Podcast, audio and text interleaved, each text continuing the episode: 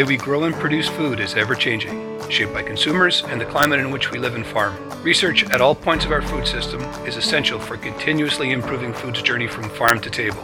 The Manitoba Agriculture and Food Knowledge Exchange explores timely research innovations and applications that make our food system better than ever. Join us for today's podcast. Hi, everyone. My name is Laura Telford, and I am the organic specialist with the Government of Manitoba. And I'm pleased to be here today with Dr. Martin Entz at the University of Manitoba. And I'm just going to ask Martin a few questions. So let's get started. Martin? Yeah, well, yeah, thanks very much, Laura. Yeah, I'm Martin Entz. I'm at the University of Manitoba, as Laura has indicated. And uh, I'm looking forward to our conversation. Okay. Um, so, Martin, you started the the organic uh, rotation crop rotation trials at Glen Glenlee way back in 1992. What what are the most important lessons that you would have for organic farmers based on this long term study? Okay, thanks for that question. This is a big question because it's such a big study. So I, you know, our conversation will kind of loop de loop in a few different places, and maybe I'll have some sort of follow up questions for you to see if you want to elaborate on anything. But uh, the Glenlee rotation was first started to compare what we called sustainable systems with the conventional system. So, back in the late 1980s, there was a lot of uh, interest in this idea of sustainable development. So, the Glenlee study started out with a whole bunch of different cropping systems organic, also pesticide free, and fertilizer free, and conventional. After 12 years, we just simplified the study to only look at conventional and organic, just out of economic reasons. We couldn't maintain all those sites. So, but back to your question, the lessons, uh, there's a million little lessons, and those have been communicated by bringing farmers to the site, bringing agronomists to the site, bringing students to the site, and teaching them about uh, weed management, about what nutrient management systems work, what which ones don't work. So we've learned that integrated systems work and simple organic systems where we don't really pay much attention to things like bringing nutrients into the system, they don't work. So th- those are some of the big lessons. I, in fact, I'm just writing a, a chapter on our crop livestock integrated system at Glenlee, which involves um, alfalfa for a couple of years and then uh, a couple of grain crops, wheat and uh, another one. It could be flax, it could be a different crop. And that system has been really successful. It has really good soil health. It has very good productivity. It has high yields. It has good quality. It has high micronutrient levels in the crops. So that just illustrates that it is possible to organize a productive, soil healthy, environmentally healthy organic system. The questions that people ask when they come to Glenlee, they, they first of all want to see an organic system. A lot of agronomists, they've never seen an organic farming system. So that's, that's one of the first things. And, and they're also really interested in all the machinery that we have there, machines that are specific to organic production like our robotic weeder and uh, our different uh, finger weeders and our comb cut, blade roller, all these things that agronomists don't really know about. So I guess that would be another important lesson. We just introduce people to this whole other world, and they go, "This is more sophisticated than I thought it was." Uh, I thought it was just kind of, you know, organic by default. We just don't do things, and then somehow miraculously, Mother Nature comes in and makes it all work. And we go, no, no, you need management, and you need tools, and the big tools that we avoid uh, are pesticides and synthetic fertilizers. So that's always a really great conversation. Yeah, the- I think it. People always forget that um, researchers are farmers too. You know, when you do field trials, you're actually out there work work in the field, managing weeds, just like farmers are. Yeah, and that leads me to one other important lesson: is how it taught us as researchers and our technical staff to do a better job.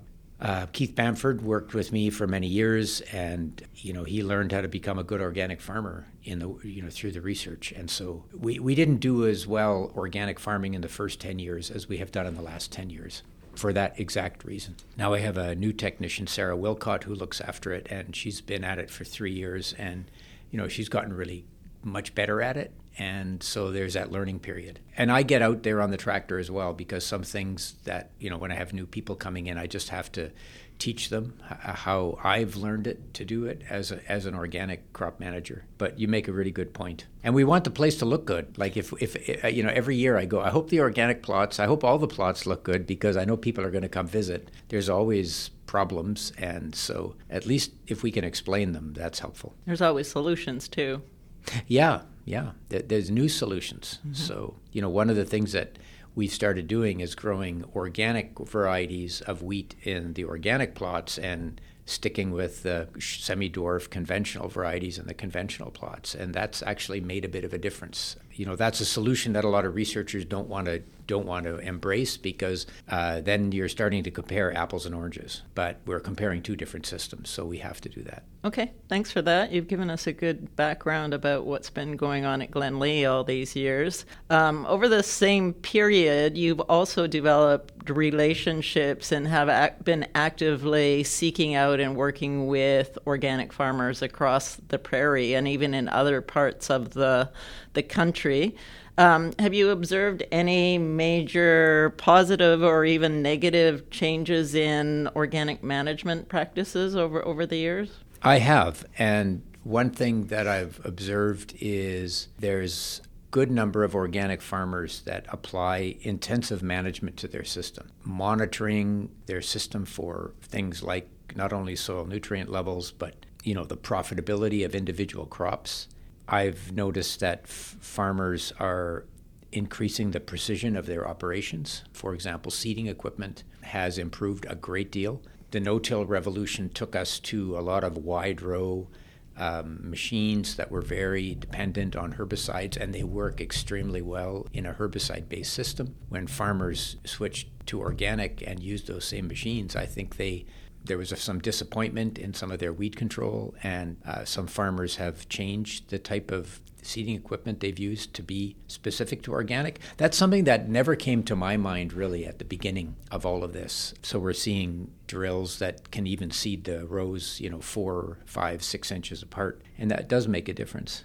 Certainly seen a, a change in the way farmers market their organic grains. There's probably, from what I hear, you know, just a little bit more reliability of the markets, and uh, so uh, that does has maybe led to a bit more specialization as well, which may be uh, a bit of a concern. If your rotation is not diverse enough, you're going to start building up things like diseases. Uh, in terms of you know going maybe things that haven't gone that well, Canada thistle is nobody's friend and it does appear on organic farms. It is something that people need to take really seriously. It's, it's one of the most devastating weeds.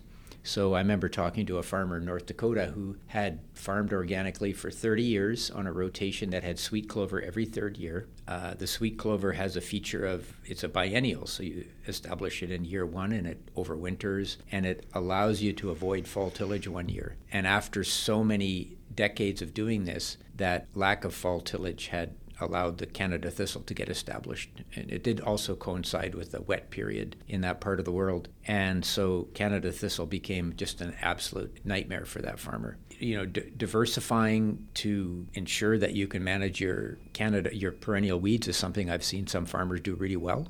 The one story that always comes to my mind that I tell my students is these farmers in Quebec who actually purpose built some tillage equipment so they could control their uh, red clover in one pass, which was pretty exciting.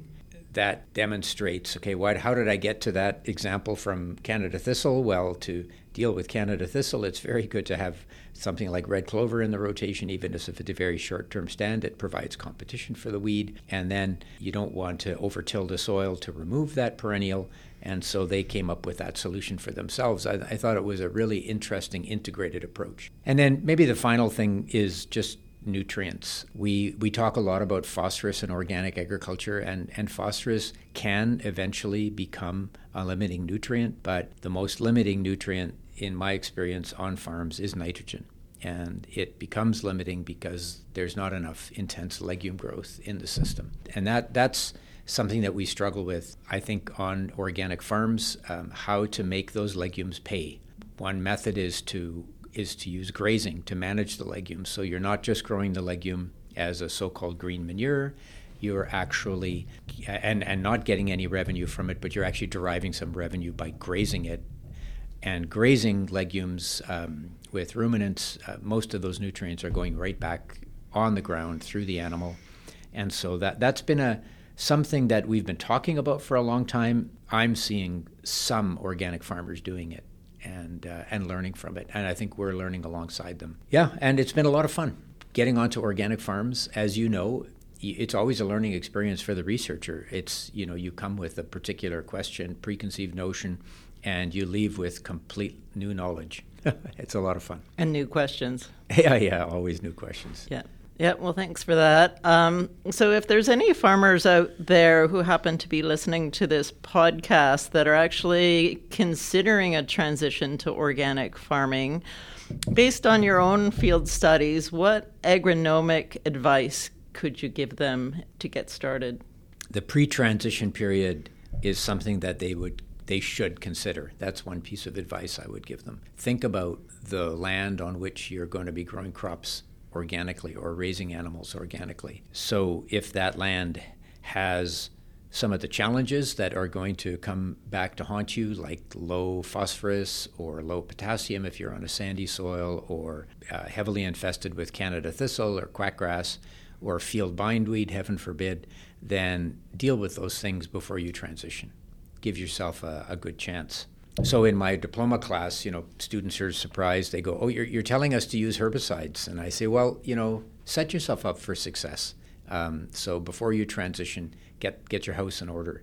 Uh, then." You know, selecting the worst field is a bad idea. People are reluctant to select their best fields for organic production, but uh, I do know of one organic farmer who started off on a thistle infested field, and, and that problem hasn't gone away. It's probably maybe not gotten a lot worse, but it, it causes that person a lot of challenge. Uh, then also the knowledge uh, you need. Um, visit organic farms, go on farm tours, talk to other organic farmers, find resources, talk to your provincial uh, government specialists, um, agronomists who've, who've supported organic farmers. I think that's really important. And then I think also ask yourself whether you're up for the challenge. So you're going to have struggles and you know is this something that you really want to do? What what are your motivations? I don't know laura I, will I'll just flip this back to you. I'll i'll give i'll share some of my thoughts on, on what are the motivations for somebody getting involved in organic farming but then i'd also be curious you know how you felt about those. You know i have a little slide that i show sometimes and i go well you know one of the motivations is you've got farm succession where the next generation wants to farm but they might want to farm organically uh, or people are concerned about the environment, or people just want to make more money, or people have had a family member who's ill, or people are just curious learners and they're up for the challenge. it, it is good to check the check, see how many of those boxes check, work out for you. And I don't know how you feel about that, that that sort of psychology of the transition uh, strategy. Well, you touched on something that I, have I've been working with organic producers for close to 20 years now, and I see them most at the start of the cycle. So when they make that decision or are making that decision to go organic and they want some ingredients to, to make a better uh, business decision. What I've seen is something that you mentioned, which is I talk to a lot of dads, sometimes moms as well. You see them at trade shows and they're thinking about farm succession. So they're thinking about how to leave a successful enterprise to the next generation, and they often think about organic. So it tends to, it often tends to be the, those parents that are asking the questions, and not necessarily uh, the next generation that's actually going to implement the change. So I've found that interesting over the years.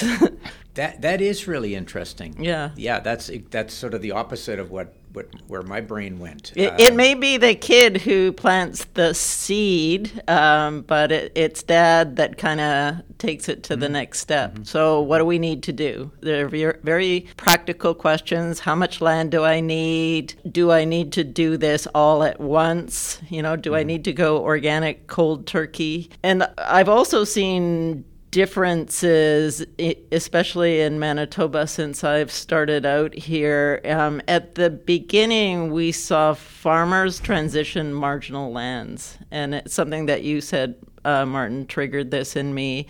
And now we're really switching away from transitioning marginal land into agriculture. In fact, uh, with the conventional farmers, they choose their best land to start. So maybe it's your advice over the years, and they tend to be the most successful. So, so I agree with Martin. Don't don't uh, start with marginal land. Start with your best field, and maybe just start with one field. Go slow. There's nothing to say that you have to transition all your acres at once in order organic. Yeah, and sometimes the infrastructure on the farm is set up for that. You might have some some smaller hopper bottom bins or other bins that you have that you can easily segregate one field of organic product onto. Yeah, those are all wise words. Here's another question for you know another th- observation that I've made and is that some people are really interested in marketing and there you know there's people who market for international markets and they're really good at that and there's also some people who are really entrepreneurial and start producing some kind of food product on their farm like they may have a flour mill for example and we've we've seen that. And then uh, you know they're milling organic flour, and and then they start buying organic grain from neighbors or from the market and start becoming a processor. You know, I, I've, I think that's uh, really interesting. The organic then became kind of a gateway into a new enterprise that somebody might been well suited for. For sure. I, I think that it can be a gateway, both organic and uh, value added agriculture, i.e., food processing, are by their nature adding value. So they're, they're similar. And I do find that a lot of organic producers have what it takes to go to the next step and, and, and get into the business side. And maybe they tend to be more entrepreneurial because they're just to be an organic farmer, you are overcoming a lot of barriers. So you have a particular person personality to start with, I think. So so I think that is a good fit. And also on the food side, especially on the local food side, we're seeing a consumer switch towards organic, sustainable, natural, all that stuff. So it makes sense that it's organic producers that are taking those next steps into value-added food. Mm-hmm. And, and there are some certainly in you know communities everywhere in rural Canada where you you have these success stories, and it's amazing what people can do when they, you know, put some creativity behind some processing. And and uh, w- one other one other thought um, that uh, that I share with my students is that if you are in an area that has a lot of livestock, looking, for example, at southeastern Manitoba. Uh, which is you know lots of poultry and hogs. There's actually nutrients available there for organic farming and um, the, the, numbers that we've crunched look at you know the the value of that manure is much more much greater in an organic system. So you're really spinning up the economic value of the manure when you can use it to sustain an organic system as opposed to just looking at trying to dispose of it or you know doing some land swapping or whatever. And that i think has influenced the student audience the most they go I never thought of that. I never thought of that. You know, those lagoons of hog manure, which I might be able to use uh, in my organic system if I follow, you know, if, if they follow the certain animal care regulations as something that I can add value to. So there are uh, there are also, I think, on your question of transition, I think where you are located can make a difference in terms of what type of organic agriculture you might get into or um, whether you'll even consider it. Yeah, absolutely. It really helps to have a hog barn next door. Yeah, yeah.